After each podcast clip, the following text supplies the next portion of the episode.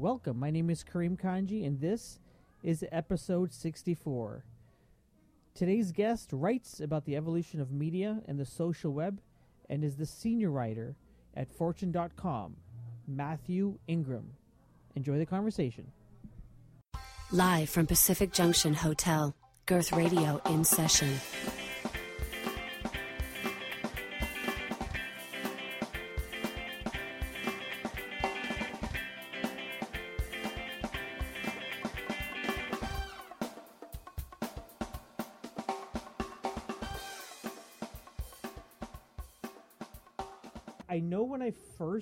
Reached out to you a while back, um, I guess in the discussion was things like is is, is Facebook uh, a media organization? Yeah. Um, We can talk about whatever you want. but so much has freaking happened. Yeah, a lot. Okay, so Seems like every every day there's yeah, yeah, like a week's worth of news.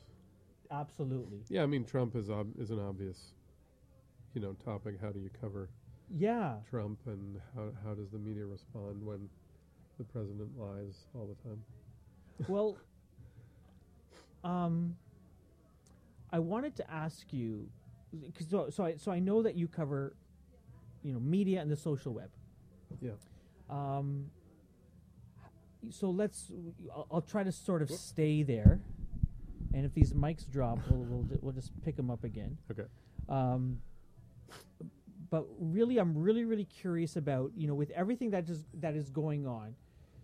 You know, media is is playing now a more integral role than ever. I think in terms of how we consume information and how we consume news, and tied into that is the social web. It's sort of it's sort of all one thing, isn't it? Um, you know, people will find headlines on Twitter, on Facebook, on Reddit, and then they'll click through and go to the articles. And and now I'm like, there's, you know, places like Vox and, and Mother Jones, and I'm looking at you know all these things, and I go, isn't there just the Globe and Mail and the Star? And there's like s- the proliferation of media properties is just huge Yeah. um, and, and so to try to navigate that for people is, is, is very I, I don't know if it's challenging for people Definitely challenging. I think a lot of people have a hard time, you know, just finding the places that will tell them what's going on. Like Yeah. people that places that will that they can trust. And and one of the you know, one of the good and bad things about the internet and about social media is that you you have a, a universe of choices that you Mhm. never used to have, right? yeah You used to maybe have a couple of newspapers, maybe one was good, maybe one was not so good yeah you had maybe a couple TV stations, you know, one your mom liked to watch, one Sure. somebody else liked to watch. Maybe you had a radio station, but now you've got m- literally hundreds of thousands of different sources of information, including Facebook yeah and Twitter and Snapchat and Instagram and and so it's even harder to kind of navigate all that. And Mhm. I think a lot of people's default is just whatever their friends share on Facebook. yeah And the problem there is that people sharing things on Facebook don't apply the same kind of intellectual rigor and, Mm. and sort of editorial judgment as the stuff you find in the papers, theoretically. yeah Uh, so what you get is a sort of undifferentiated stream of stuff, and in many cases that stuff is wrong, or it's a hoax, or it's a rumor, or it's conspiracy theories, mm-hmm. and so Facebook, unfortunately, they just encourage you to share, right? They want you to stay on the site. They want you to click on things. They want you to like it or not like it or be angry about it or whatever. Mm-hmm. But they don't particularly care, I don't think, whether something is quote unquote true. yeah What they care about is that it sparks some kind of strong feeling in you. mm-hmm. So Jonah Peretti of BuzzFeed talks about how people share things because they feel an emotion, a strong emotion. sure Hate, love, fear, Mhm. joy, whatever. So they don't share things because they're tr- factually true. yeah In fact, that's almost irrelevant. It's about how you feel. yeah So if you already don't like Hillary Clinton and you see an article from a kind of quasi reputable looking website mm-hmm. that's shared and it says Hillary Clinton was involved in a child pornography scandal Mhm. involved you know in the basement of a pizza parlor part of you is probably going to think well I bet that's true Yeah. You're not going to do a lot of research into it because you don't have time. People probably not even thinking whether it's true or No. Right? They're they're just saying, "See, I told you so." Exactly. And so Facebook has become a kind of machine for confirmation bias, what psychologists call confirmation bias, which Hmm. is you tend to see and interact with things that you already agree with or believe. Mm-hmm. And so it perpetuates those things that you see or believe or feel or believe. And it's very difficult. That's what causes the filter bu- bubble problem is you get subjected only to things that you already kind of agree with Yeah. because Facebook's algorithm wants to show you things that you like. It wants to show you it wants you to be happy and to spend lots of time on Facebook. So the algorithm then filters things in order to show you things that it thinks you will like. Mm-hmm. So it's not going to show you things that are going to challenge your viewpoint. It's not going to show you things that will make you think about your assumptions about society or whatever. It's going to show you things that it knows you're going to click on and share. Mm-hmm. And so, is there a? I, I saw something. I don't know if it was the IAB recently said something about the, the, the sort of need to do something. I don't know what it was. And I know that Google and Facebook have put out, um, you know, press releases saying that Yeah. they're going to try to do something about this whole Fake issue news. of fake problem. Yeah. Um, And they're both taking a different tack. So Google and to some extent Facebook has attacked the advertising. So a lot of Hmm. these websites that Ah, create okay. fake news, yeah, the reason they do it is is to make money from the ads. yeah. So if they get taken off of Google's ad platform or taken off of Facebook's ad platform, it's harder for them to make money. yeah. And so that's the way they're trying to sort of cut off the blood flow to Mm. these fake sites. Yeah. Facebook is also trying to do things with the algorithm that can determine when something is fake and when it's not. Uh, the problem is that fake news is is a spectrum of things, right? There's there's fake news stories that are just completely made, made up out of nothing, Yeah. like the Pizzagate scandal. mm-hmm. There are stories that are have a grain of truth, but they've been sort of amped up and turned into clickbait. And so Hmm. the sort of thrust of the story might not be true, Yeah. but there is a grain of truth in it. There's something there. So is that fake news? I Hmm. mean, now you have people every time they see something they don't like or something they disagree with, they'll say fake news. fake news. Donald Trump has started doing it. Um, so anything that doesn't fit with your sort of preconceptions instantly becomes fake news. And I think one of the risks is I've been thinking a lot about this. One of the risks is that this kind of democratization of media that that we've seen over the last 10 or 15 years Sure, sure. with social media and so on. Every, the every, everyone's media now, right? Right. Everyone's a publisher. Everyone can distribute. Everyone has access to theoretically this massive audience. Mhm. What we've seen is a decline in trust. So because there are so many different yeah. sources, the the kind of differentiation among those sources is very small. So Mhm. the, on Facebook, an article from the Wall Street Journal and the New York Times looks fundamentally the same as an article from a website that a bunch of teens in Macedonia put together like a week and a half ago. Yeah. So you there's no differentiation between them. Then it's just who you believe or who you trust. Yeah. And so if you already believe that the New York Times and the Wall Street Journal and all these other papers are part of some liberal conspiracy, Yeah. you're not inclined to believe anything in those places. Uh-huh. You're much more inclined to believe something that gets shared from a website you've never heard of. Uh huh. The problem is that might not be accurate, but if it fits your preconceptions, you're probably going to go with it. Is there a? Do you believe that there's a solution to this? Like, do, are are people asking for a solution? It just seems to me that probably these large media organizations that um, you know sort of follow these journalistic guidelines and best practices.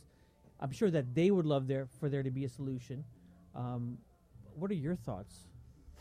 I think, I mean, this, the problem is the solution is complicated. Hmm. So, if you're the Globe and Mail, the New York Times, or the Washington Post, or the Wall Street Journal, you can do your best Yeah. to make everything as factually accurate as possible, to not sort of hyperventilate about about Trump or about false statements or whatever, Okay. to just point them out.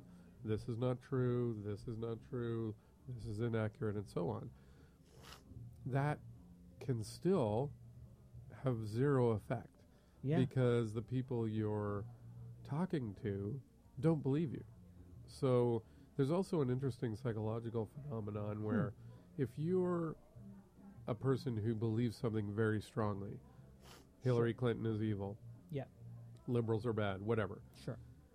The more someone tries to convince you that something you believe is wrong, you actually come to believe it even more Yeah. you defend that belief instead of challenging it because you want to believe it because it, it For fits sure. whatever model of the world you have. Yeah. yeah.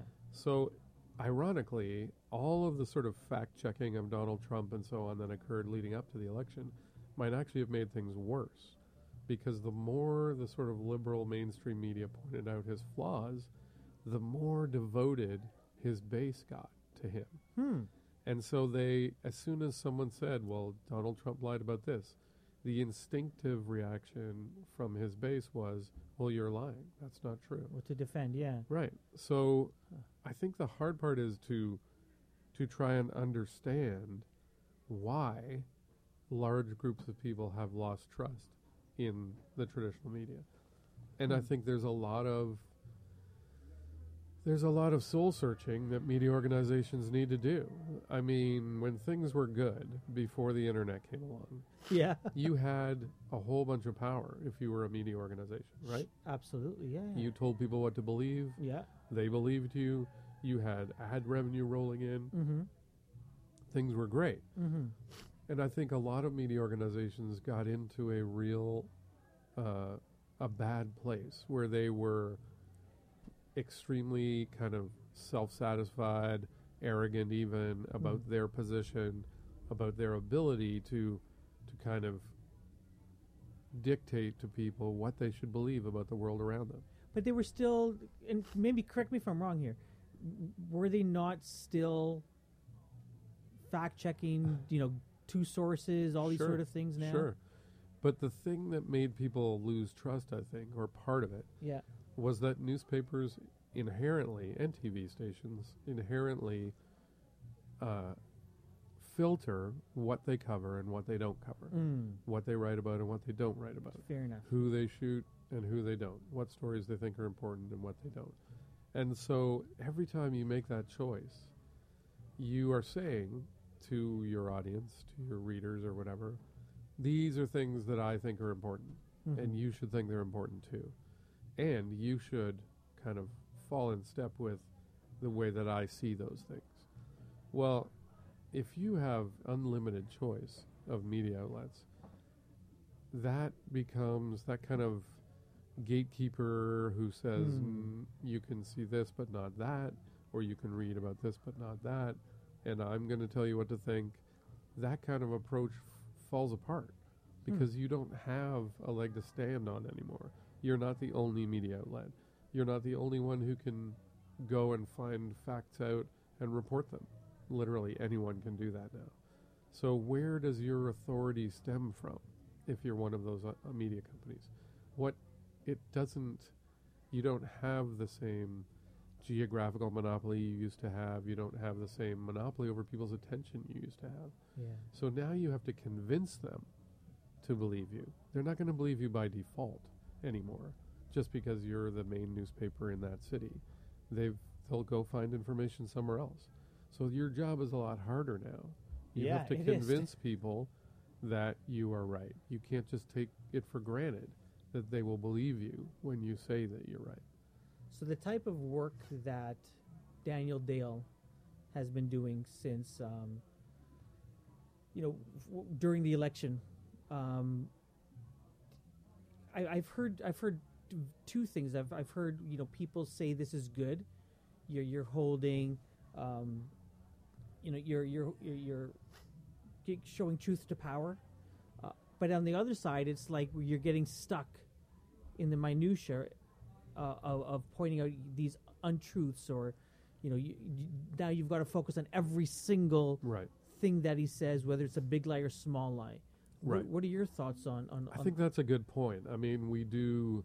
I wrote something recently about how I think the, lots of the media is sort of falling into the trap that Donald Trump and his advisor Steve Bannon, the Mhm. chairman of Breitbart News, have sort of laid for them, Yeah. which is to basically bombard you at almost every minute, every hour of the day yeah. with some new statement or new tweet or new viewpoint on something, yeah. something that might completely contradict something you said 10 minutes ago or an hour ago or yesterday or the week before. Yeah. And so each one of those things distracts a certain portion of the media because they get outraged. Well, Donald Trump said this, but that's clearly not true. Yeah. Well, he's moved on, right, to some other topic Mhm. or he's now doing something even worse.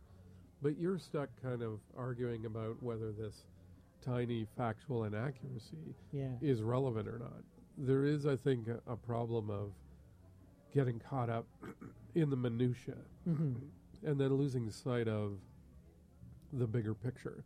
I think you have to pick your spots. You know, you have to pick the things that thing about what Trump is doing or about whatever the broader story is. Yeah. Not just, hey, he said something wrong about X. Yeah. If if X is not really that important, Yeah. why does it matter? Yeah. He's going to lie 15 more times before the day is over. yeah. So you kind of have to pick what are the important ones versus what are the ones where he just lies because that's what he does. Mm-hmm. That's really interesting. Um, I was speaking with um, Brian Jackson, who works with IT Business, um, and I and I asked him this question about, uh, and it, it baffles me why the media um, is so hesitant to call something a lie, but they call it like an untruth. Yeah. What's wh- I- I actually just wrote about that Okay. recently. and uh, it caused a little bit of tension at uh, Fortune and Time Inc. because Oh, okay. uh, my editor believes that you should not use that word lie okay. unless it's so egregious and so obvious yeah. that that person deliberately lied. The editor in chief of the Wall Street Journal believes the same thing. He just finished saying again today at a Harvard uh, event that he believes the bar to to using the word lie Yeah. should be so high that you maybe use it once in in a sort of news cycle. Wow. Whereas I think a lot of people are looking for much more frequent calling out of actual lies. My my belief is that so Ger- Gerard Baker and and my boss believe that in order for it to be a lie, mm-hmm. the person has to intentionally know that it's untrue Mm-hmm. and say it anyway to Mhm. try and deceive or mislead somebody. Mm-hmm. So, in order to fit that definition, you have to know what that person's intentions were, Mm-hmm. right? So, just the simple fact that they said something wrong, and maybe they've said it multiple times, Mm-hmm. and there's obvious evidence that that's not true, Mm-hmm. that's not enough. yeah. You have to know that they deliberately said it to try and mislead people. Well, Yeah. I happen to believe, A, that that happens all the time. sure. Donald Trump does that deliberately. Yeah. It's been shown thousands of times, even before he ran for president. Yeah. He just lies constantly. Uh huh. Small things, big things, it doesn't matter.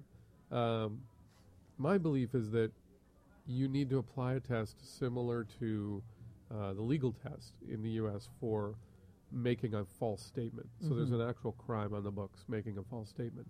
And in order That's to, right. Yeah. Yeah. in order to be found guilty of that, Uh huh. court has to find that you were guilty of willful disregard of the truth. That means you knew the truth Yeah. and you deliberately disregarded it and said the lie. Huh. So you could argue lots of things Trump has said fall into that category. Yeah. There's been abundant evidence from multiple scientists Mm-hmm. that there was almost zero voter fraud in the election. Mm-hmm. And yet he continues to repeat this claim mm-hmm. that there were 3 million illegal votes. Mm-hmm. There is not a spark of evidence that that's true. And there have been multiple credible news reports from academics who have said that this is not true. Didn't So his if- lawyers Yeah, his lawyers, in fact, report? Yeah. argued in court Yeah. that this was not true. So let's say you, all of those facts are readily available. Yeah. This information is not hidden. No. If you continue to repeat that claim, Mm-hmm. to me, that shows a willful disregard for the truth. Yeah. That's a lie. And we should call it a lie. It's crazy. I, I want to get to um, some questions from Facebook before I forget. Sure. Um, so From people on Facebook or the company? from people on Facebook. Zuckerberg is asking no. Um, so Connie Crosby, I feel that you probably know her. I do, yeah. Yeah. So Connie Crosby. Uh, so I'll I'll just ask the way she's Sure. she's typed it out. Um, she wants to know um, your suggestion on what the average Canadian can do in light of what the Trump administration is doing. Um, you know, in regards to things like, uh, you know, whether it is alternative facts with air quotes, these lies, uh, you know, whether it is um, executive orders that literally ground people from I don't know, is it seven, eight, Seven countries. seven yeah. countries, um, you know, outside of protests. She's curious. What are your thoughts on, on what should people be doing next? If you have any ideas, That's a really tough one. I Yeah. mean, protesting, I think, is great. Uh, it shows that there are large groups of people that disagree with these executive orders and so on. mm-hmm. Um, I'm not convinced that that's actually going to have much impact. I think it will make the protesters feel good, and I think it will make people who agree with them feel good, but I'm not convinced that that's actually going to have that much impact. I think there are ways. Uh, there are ways to act through your representative Mhm. to to get them to sort of go on the record about their constituents' beliefs or their disagreement with certain ways that the government is acting. Justin Trudeau has the ability to, you know, register his disapproval. Mm-hmm. Mm-hmm. Is Donald Trump going to care that much about what the Canadian Prime Minister thinks? Yeah. Unlikely. Uh, he's going to have way bigger problems than that. He's going to have the UN. He's going to have, you know, any number of countries breathing Yeah. down his his neck. So I think, I think what individuals can do is just continue to resist. You know, to use the hashtag Yeah, yeah, to to resist the the sort of pressure to give in, to shut up, Yeah. to go along with the flow, to not be difficult. You know, Canadians typically don't like to make a lot of noise or rock the boat. Uh, Sure. I think if you have someone like Trump, the only ammunition you have is just to continually hit people over the head with the fact that his decisions are bad, Mm-hmm. that his process is bad, mm-hmm. that he lies routinely, Yeah. and just not give up. I mean, the hard part is this is a marathon, you know, it's not It's a four a year. sprint. Right, right. Have you? S- I haven't seen anything like this. I, I've I've I've read and heard people saying the last time they can remember this sort of, and again, it's only been less than two weeks. it seems like Yeah. forever. That the last time they remember these types of protests that are ongoing uh, was during the Vietnam War. Um, have you sort of seen any sort of this pent up anger across the masses before? I mean, the Vietnam War was obviously one of the biggest. Yeah. Uh, the Korean War stirred up a certain amount of protest as well. Occupy Wall Street went, a lo- That's went on for a right, considerable amount of yeah. time. Um, I think there's been pockets of sort of resistance about topics like that. Uh huh. Um, it's hard to come up with one that's as big though, because if you look at the amount of look at the numbers of people that marched in the women's march, it's just a mind-boggling All over the world. all over the world. It wasn't millions just and in the states or North yeah. America. And I think actually, you know, we we said a bunch of critical things about social media and the internet and so on, Mm-hmm. and its ability to to kind of make it easier for people like Trump to get their their bad messages out. But it also provides a lot of tools for people to connect Sure. around issues that matter to them. Yeah, yeah, Um, you can build a movement around something so quickly yeah. with Facebook and Twitter and Snapchat and Instagram. You can find other people who think the same. You can. The Women's March is a perfect example. I mean, Mhm. that thing came together you know, a woman in, I'm trying to remember where she was. It was like Holland or something. Just comes up with this idea, and within a week or so, there's hundreds of thousands of people Yeah. prepared to march. That's Yeah. pretty phenomenal. And thing. millions of people show Yeah. up. Yeah. It's crazy.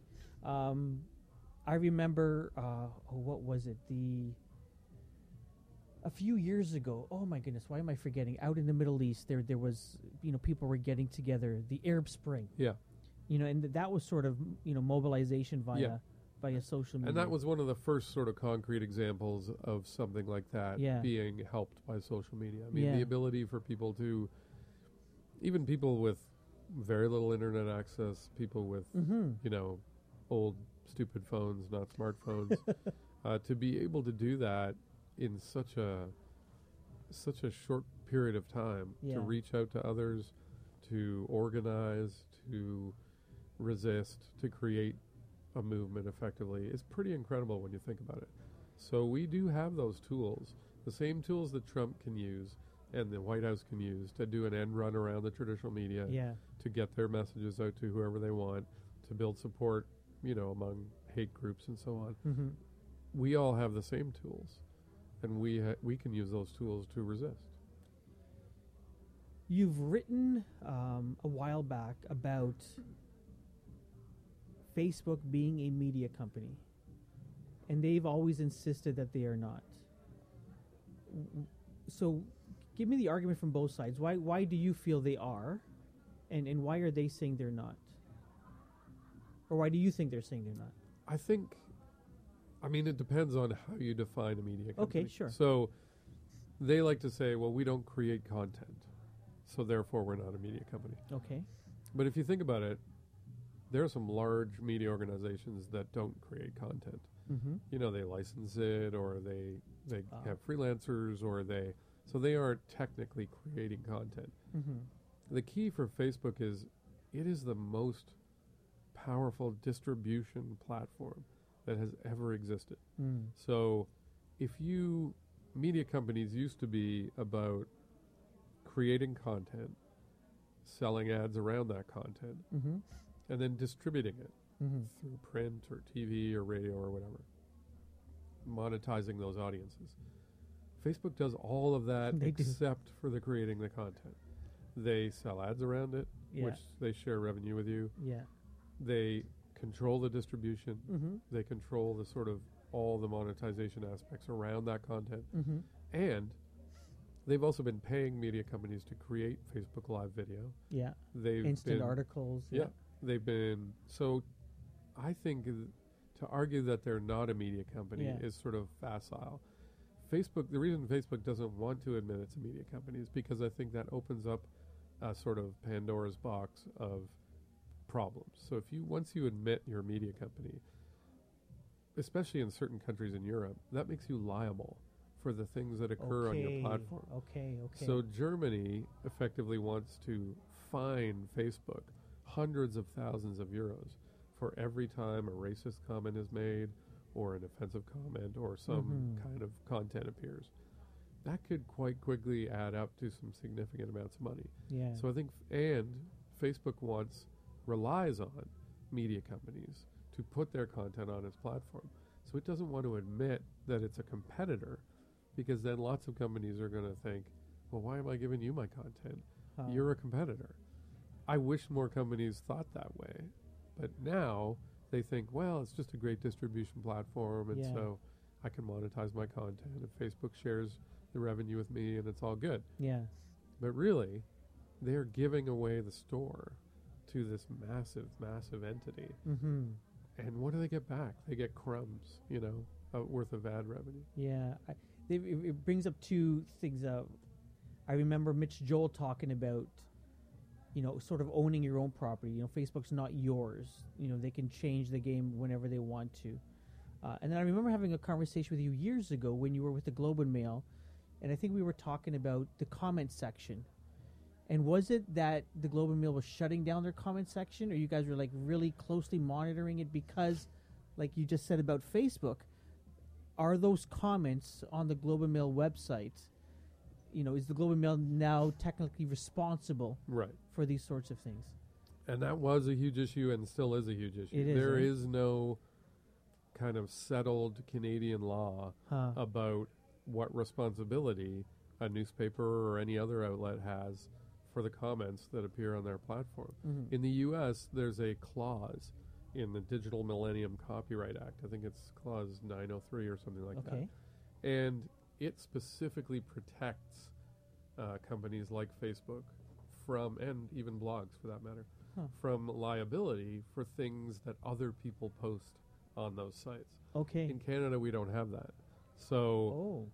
th- it's just a really big question mark whether entities like the Globe are responsible if someone says something offensive on their website. Yeah. That's one of the reasons why comments are so controversial. They also take a lot of work. So, one of the things that I was trying to do when I was at the Globe was to convince the paper that it was worth it to engage with people in that forum and to do it on our own site instead of sending everybody away to Facebook. Um, how many times have you been on Fox News? I go there a bunch. Sorry? You mean on the No, like how many times have you been a guest? uh, twice? I think. Twice. Yeah. So Tucker Carlson was the most recent one. Was that the one about um, the Buzz about- the yeah. BuzzFeed? BuzzFeed Russian. That was dossier, that was yeah. that was such a fun that was such a fun piece to watch. So the story was right that BuzzFeed had no BuzzFeed didn't have the information. I guess uh, They did, yeah. They they had the information. Yeah. So CNN reported that there CNN was this dossier, yes, and then BuzzFeed published it. they pu- the actually published thing. it, Yeah. and you actually agreed with I did. Yeah. BuzzFeed, and Fox News brought you on, and you knew obviously that they were going to start attacking you. I did. Yeah. and you were so calm and so relaxed. It was so good, um, and, and they disagreed with you. Yeah. Um, so Tucker Carlson uh, believes, as as many people do, that sure.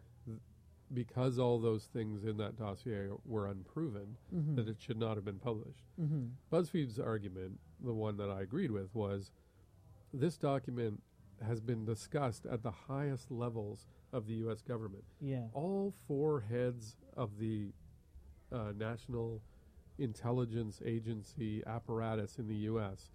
discussed this document with Donald Trump and Barack Obama. So, Hmm.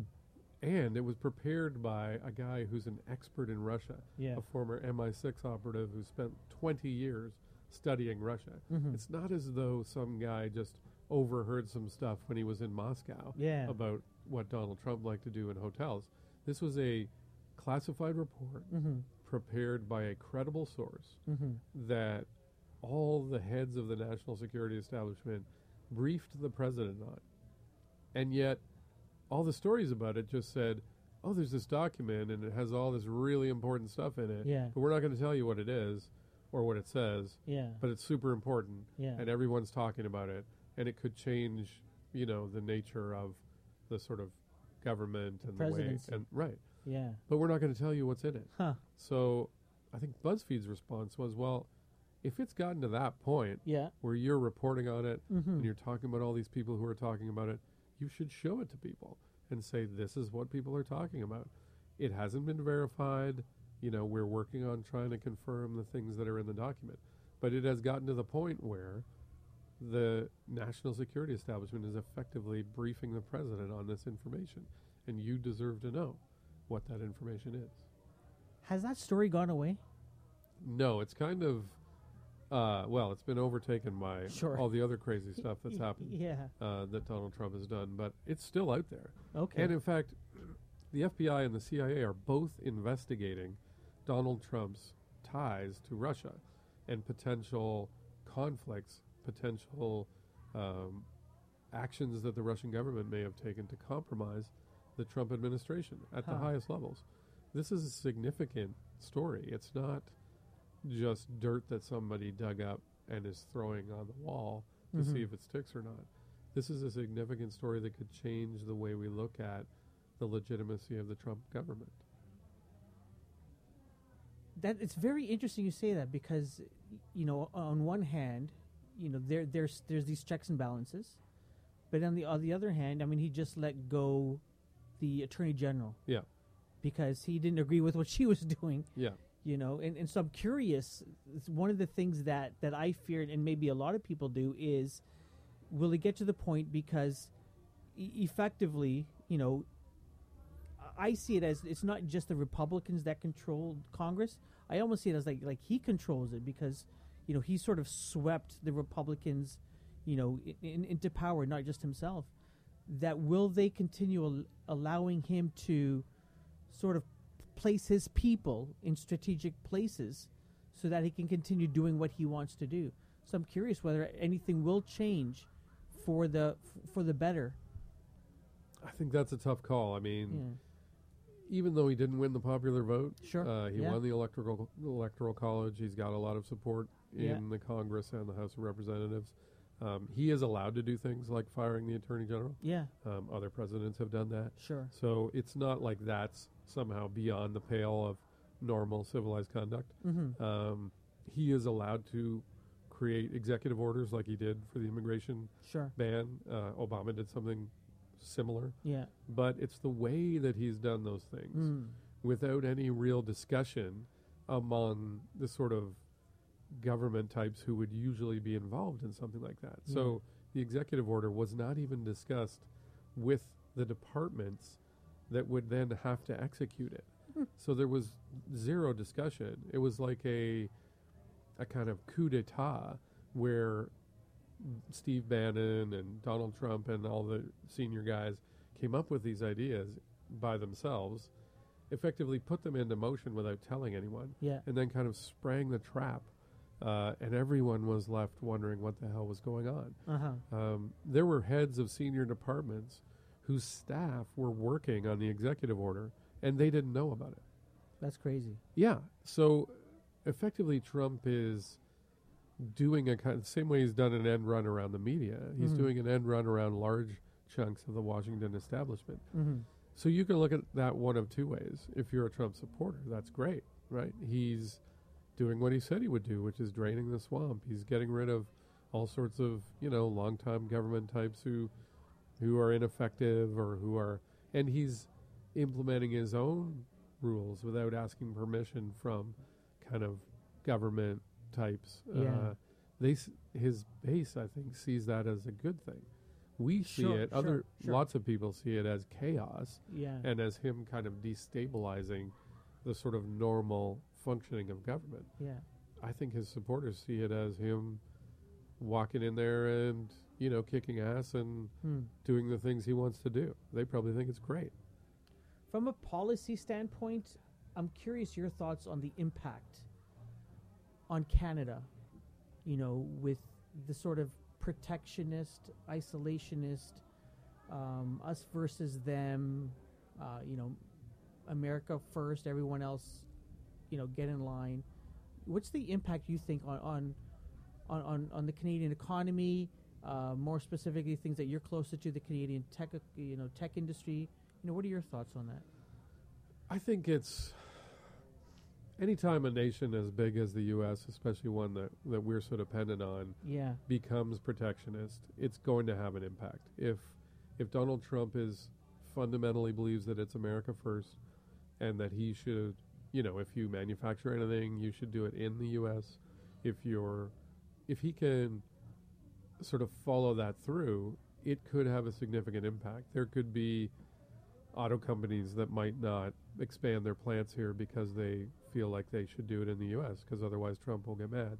So then you've lost some operations that might have existed in Canada. Mhm. If you're, the thing is, he can't really, everything can't be America first. So I would expect if you're the oil patch, it might actually be a good thing. If he's allowing all sorts of drilling and pipelines that weren't going to be allowed before, Mm-hmm. if he's going to let the pipeline go ahead, for example, Mm-hmm. that's actually a pretty good thing. So that might be good. oil, yeah. Yeah, that might be good for your economy. It might be Mhm. good for the West. Mm-hmm. Um, there are probably other things he's going to do that are going to be bad mm-hmm. because it's going to prevent companies from expanding in Canada Mm-hmm. because they'll want to suck up to Donald Trump by expanding in the U.S. Yeah. It was very interesting recently, um, you know, and this had to do with sort of this, you know, banning Muslims or banning, you know, people coming from Muslim, predominantly Muslim populated countries. um, hashtag delete Uber trended. Yeah. Um, in the states, Lyft, you know, uh, jumped ahead of Uber um, in the App Store, uh, all because, I guess, for a couple of reasons that I've read. One, Uber um, decreased their prices, um, you know, to service around the airports. Yeah. Uh, and the CEO of Uber is is on some Trump council, Yeah. economic council. Um, I was very curious at Tesla. There wasn't a delete Tesla, return my Tesla car. Um, Yeah, I think people's beliefs about Elon Musk are considerably more favorable than Travis Kalanick at, at Uber. uh-huh. Um, Travis has, I think, burned a lot of bridges as Uber was growing.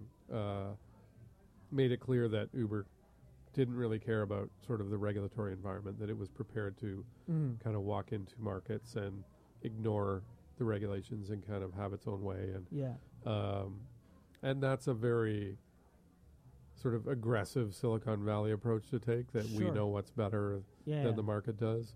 Um, so there was this kind of built up, pent up hatred for Uber. yeah, So then you have the New York cab drivers deciding to to strike effectively to Yeah. help bring attention to the protests. And Uber says, "Well, fine, we'll just come in there and pick everyone up yeah, and make a whole pile of money." yeah, Um, that doesn't look great. You know, it's. I mean, you could argue, yes, your job is to serve people and to get them rides to go wherever they want, um, but people also, I think, expect companies like Uber to have a corporate conscience and to do things that, you know, are maybe not in their short-term economic interests mm-hmm. but are in the sort of broader social interest. So you saw the same thing happen every time when there was a hurricane in New York Mm-hmm. and Uber used surge pricing. That's right. Yeah, yeah, They were criticized heavily for basically gouging people who Yeah. were in need, yeah, and they took a lot of heat for that. yeah, Um, their argument, which is a cl- again a classic nerd Silicon Valley argument, is surge pricing is designed to bring more riders into the market. yeah, That's what it does. Yeah. It, that's why you put the prices up yeah, so that you can encourage more drivers to provide supply. yeah. That's a f- that's a totally rock solid economic argument. Sure. But to someone who's making a fundamentally emotional argument, which is you should help people, Yeah. th- you're talking two different Two languages. different languages, right? Yeah. Yeah. yeah. What's I love Twitter. Um, I use it a lot. Uh, what's next for them? It seems like they they're going through some challenges. I, I think they've been buoyed because of Trump using that platform, um, but they seem to be lost. They seem to be. I don't think they really know who they are or what they are. Um, what are your thoughts on on Twitter? That kind of describes Twitter like from the moment of its creation. Uh, if you look at Yeah. all at Twitter's history, Yeah. um, that company has sort of failed its way to success. Uh, Wow. It's it's really a mind-boggling. Yeah. Uh, it's almost cartoonish how often things screw up at that company, and yet it continues to do well. Uh, Mark Zuckerberg had a comment in uh, Nick Bilton's book, Hatching Twitter. He said, Loved reading Uh, that book. yeah, he was quoted as saying that they were like uh, a bunch of guys in a clown car who crashed into a gold mine. Um, and it's true. The the management of that company has been so haphazard, and s- they just keep changing CEOs. Now it's Jack, who's Yeah. also CEO of another large company at the same time. yeah. Um, I don't think they. So it is a great tool, um, and I like to talk about how there's two Twitters. okay. There's the service, which is fundamentally great. Like it's a an incredibly powerful tool. Yeah. I use it all the time. I'm devoted to it. Lots of people are devoted to it. Then there's the company. So Okay. it's a great service. Yeah. It's a terrible company. and it's terrible in so many different ways. Um, they had a chance, I think, at one point, not that long ago, to be effectively a utility in the same way that Yes. email is, Yes. is effectively a utility yeah. to provide an instant messaging style, short messaging function Mm-hmm. that could be built into everything. that could power this this incredibly powerful real time sort of communication uh, ecosystem. Mhm. And they deliberately chose to blow that up Mhm. and to focus on advertising. And I think that was a mistake. And they're realizing it was a mistake. Their ad revenues are not growing quickly enough to justify the stock price. Mhm. Um, so, is there a, the core of a great service there? Yes. I think so. Yeah. But is it worth 15 billion or whatever the market cap of that company is? Yeah. No. So now you have, they went public. They probably shouldn't have gone public at all, Hmm. but they went public because the shareholders, the investors wanted to get their a payout and so on. And so they pumped up their ad business and their numbers to try and generate enough value Yeah. to convince people that they were worth whatever they went public at. And ever since then, it's just been a steady ride downhill. I Mhm. mean, 75, 80% of the market value of that company is gone Wow. since it went public. Yeah. So there's definitely a useful service there. And there's definitely a company that can survive and make money. Yeah. But there isn't a company that should have 2,000 employees or whatever it is in a market cap of 15 billion. It just Yeah. doesn't make any sense. Yeah. So now what do you do? Mm-hmm. Now you wait and see if maybe somebody will acquire you. Um, so Google seems like an obvious fit. Mm-hmm. Problem is Google 15 billion or so is still a hefty chunk of change Sure. for Google to spend. They already have agreements with Twitter to build their data into the into Google searches. Why Yeah. do they need to own Twitter? Yeah. So everyone who's come up, there was a frenzy of speculation about right. uh, for a while about who was going to buy them. Everyone that seemed like a credible acquisition Mhm. uh, partner evaporated, Yeah. uh, and in some cases it was because of the sort of hate and offensive um, activity on Twitter Mm. which Twitter I don't think has done enough about, and I think it would admit that. So a couple of companies, at least from what I heard, decided to step back because they didn't want to take that on. They didn't want to be seen as running Not a brand match. a network exactly. Yeah. Yeah. Um, now Snapchat is IPOing this year. Rumors are rumors are there. Soon, yeah. Yeah. Um, and and I, I'm hearing the same sort of things. They're pumping up their ad business. Um, it, it's a it's a fun app. It's a fun tool. I, I, I get why people love utilizing it. Um, what are your thoughts on, on, on that business on that company? I think pretty much the same thing. I think Yeah? it is. It's a fantastic service. My kids use it all the time. I don't use it that much Yeah. because I'm old, but uh, but I do think that there is a lot of value there. Is there 30, 40, 50 billion dollars in value there? I don't know. Um, I have seen a couple of analyst reports where they've argued that it feels very much like Twitter to them. That yes, it's a useful service, Ah. and yes, lots of people use it and are devoted to it, but it doesn't have the sort of monetization ability that something like Facebook has. Mhm. So Snapchat is fundamentally private in a way that Facebook is not. Right? So Yeah. you it's all about you and the friends that you choose to share with on Snapchat. It's not public in the same way say Instagram is or Facebook is. Sure. So the value is is you could argue is limited because if you advertise in a stream, the only people who see that stream are going to be a relatively small group of friends of that, Yeah. that spe- one specific user. Mhm. You don't have a kind of broad marketplace like Facebook. You don't have uh, kind of public interaction the way you do on Instagram. All it's all very person to person or person to small group. Not to say that that's not valuable, but it's a different kind of value. Mhm. And is it going to be a massive kind of global, world-changing platform the way that Facebook was? I don't think so. Yeah. Um, I don't know if it was it last year, maybe the year before. Gawker and Hulk Hogan. May have been last year. So Gawker publishes photos, or it was a video, sex tape, or something like that. Um, the same publication that published the photos uh, of Rob Ford. Yeah. Um, and Hulk Hogan sued Gawker, and I'm, I can't remember the name of that Silicon billionaire. Peter Thiel. Peter Thiel. Yeah. Uh, Early Facebook investor. yeah, effectively, from what I, I understand, bankrolled Hulk Hogan's Yeah. case. Yeah. Um, Hulk Hogan wins. Is, is Gawker's out? Yeah. What do, What are your thoughts on? I, I guess specifically that case, but generally the the ability for.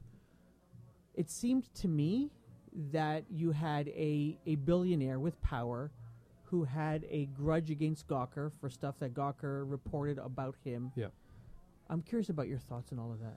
I found it a very, very disturbing case. Yeah. Uh, there were lots of things that you could criticize Gawker for. Yeah. Um, I think Nick Denton, the founder of Gawker, would even admit that there were lots of things you could c- criticize Gawker for. yeah. I think he agreed that certain things that Gawker wrote went too far. Mm-hmm. Um, I don't think he would agree that the Hulk Hogan piece went too far Hmm. because Hulk Hogan had made a point of talking about his sex life, talked about it routinely in public. Mm-hmm. So he had already bragged about his prowess and so on. The idea that his privacy would somehow be infringed because a 90 second grainy clip showed up on the internet is farcical. Yeah. Uh, there's also a principle in the United States uh, where newsworthy content is given First Amendment protection. So if something is newsworthy, then it effectively can't be defamatory. Hmm. So the argument was Hulk Hogan is not enough of a public figure. Mm. if he had been the president Mhm. or prime minister or something, or even a senior government official, Mm-hmm. then you could argue the public had a right to know. Yeah. Problem was that it was right on the line. So he's a Sure. wrestler, but he's a former wrestler. Yeah. There was clearly uh, divorce of some kind going on between his friend and his friend's wife. Mm-hmm. There, it just seemed sort of seedy Yeah. and unnecessary. mm-hmm. At the same time, to have a billionaire effectively fund not just that case, Mm-hmm. but two other cases Okay, didn't know. designed to bankrupt Gawker Yeah. is a really frightening phenomenon. Yeah. So Peter Thiel effectively spent, I think, almost a decade trying to come up with enough lawsuits or one lawsuit that would bankrupt Gawker, Huh. and he achieved it. yeah. The company was bankrupt because of a an incorrect verdict Mm-hmm. by a jury in Florida, I think, mm-hmm. and then could not afford effectively to continue with an appeal. That's a frightening thing because it means that only billionaires like Peter Thiel Yeah. have the right to pursue their cases in court. Everyone else loses all their money and has to effectively give up. Yeah. That doesn't mean they were wrong. It just means they can't afford to continue yeah. fighting. So that strikes me as wrong. Yeah. What about so? y- What about the fact of the sort of media being able to be driven out of business by by by capital?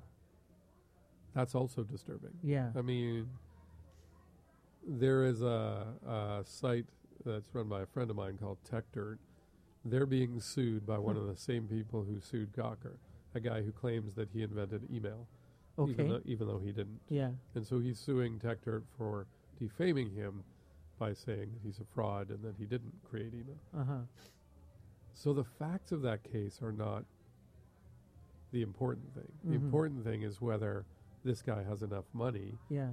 to basically drag the case out to the point where TechDirt ha- has to settle or give up. Yeah. So then it's not about the facts or the merits of the case. It's about how much money you have. Yeah. And to some extent, the U.S. judicial system has always been like that. But when it results in a media organization effectively ceasing to exist, Mm-hmm. that's a disturbing thing. That is. Lots of people said, wow, we don't care. Gawker was garbage anyway. Who cares? Yeah. The principle is Yes. Yeah. what if there's another company that's better than Gawker, also pisses off Peter Thiel? Yeah. He bankrupts them because he can. That's not a good place to be. Hmm. It's the precedent that it sets. There was a billionaire who sued Mother Jones. Almost got to the point where he ruined that company. Wow. Mother Jones is a fantastic organization that fights for social justice and so on. To have a single billionaire who got mad about something that was written about him effectively bankrupt that company is a travesty. it's changing times. I think that we're living in, um, and I, I thank you so much for spending about an hour here. You know, Happy to do it. chatting about that. Thank you so much. Thanks for having me.